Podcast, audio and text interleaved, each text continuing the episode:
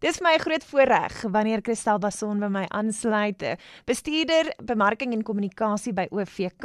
Welkom by die klank van jou lewe. Dankie Jolanda, soos jy sê, dis altyd lekker om met jou te gesels en dit is lekker om met die luisteraars ook te gesels. OVK se Boer vir die Toekomsdag in samewerking met Engine en Waaikraal Boerevereniging is Dinsdag 22 Augustus aan die beurt en is by Avond Glorie dis so 60 km buite Bloemfontein op die Deelswil pad. Wat het julle als daar beplan Christel?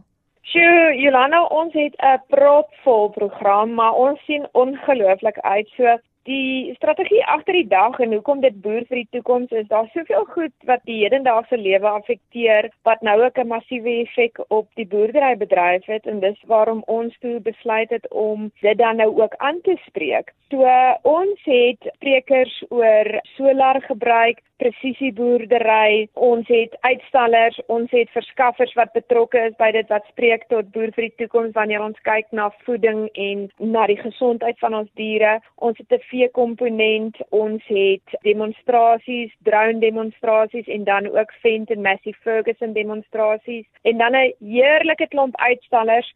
So ons boere gaan bederf word en dan natuurlik die boere van Waaikraal Boerevereniging bederf almal wat kom met 'n heerlike ete.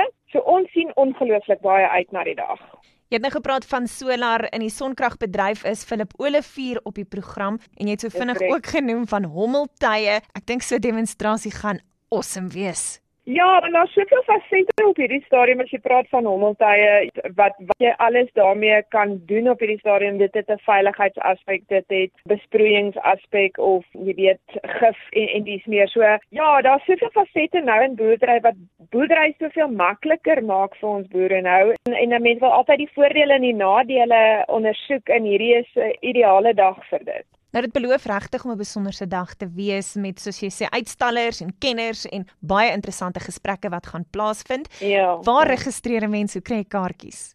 So dis baie maklik. Ek dink die maklikste gaan wees is om op OVK se Facebookblad te gaan en na hierdie advertensies te gaan want die link is daar waarop jy net kan klik en dan registreer jy en dan is jou naam op die lysie want ons wil nou nie hê jy moet daar kom en dan honger ly omdat jou naam nie op 'n lysie is nie. ons weet dat ons boere hou van eet, so ons wil seker maak dat hulle 'n heerlike ete het en dit maak dit net vir ons makliker om vir die dag voor te berei want ons is by 'n boer op sy plaas. So jy gaan regtig regtig die volheid van boerdery ervaar saam met sprekers en dis meer. Dis nou by die plaas Avond Glorie so 60 km buite Bloemfontein op die Deelsville pad. OVK bied boer vir die toekoms aan in samewerking met Engine en die Waaikraal Boerevereniging. 22 Augustus word jy uitgenooi. Hoe laat spring julle weg daar, Christel? Die boere kan al van 8 uur af registreer Jolanda want ons het regtig soos ek gesê het, ons het 'n propvol dag. Ons het Philip Olivier, ons het Jaco Verviers en ons het dan vir Kas van der Merwe wat oor die drones gaan gesels. Ons het wonderlike borge wat ook sprekers bring wat voeding, gesondheid aanspreek. Ons wonderlike borg engine wat betrokke is. En natuurlik julle self ook OFM wat help om hierdie dag so bietjie meer bewusmaking te skep na buite vir ons. Ons is baie dankbaar vir julle ondersteuning. OFM is 'n trotse media vernoot van OVK se Boer vir die Toekomsdag. Christel Bason is bestuurder bemarking en kommunikasie van OVK wat by my aansluit. Christel, ek wens julle baie sukses vir die 22ste toe en sien julle daar. Baie baie dankie. Ons sien uit om julle daar te sien.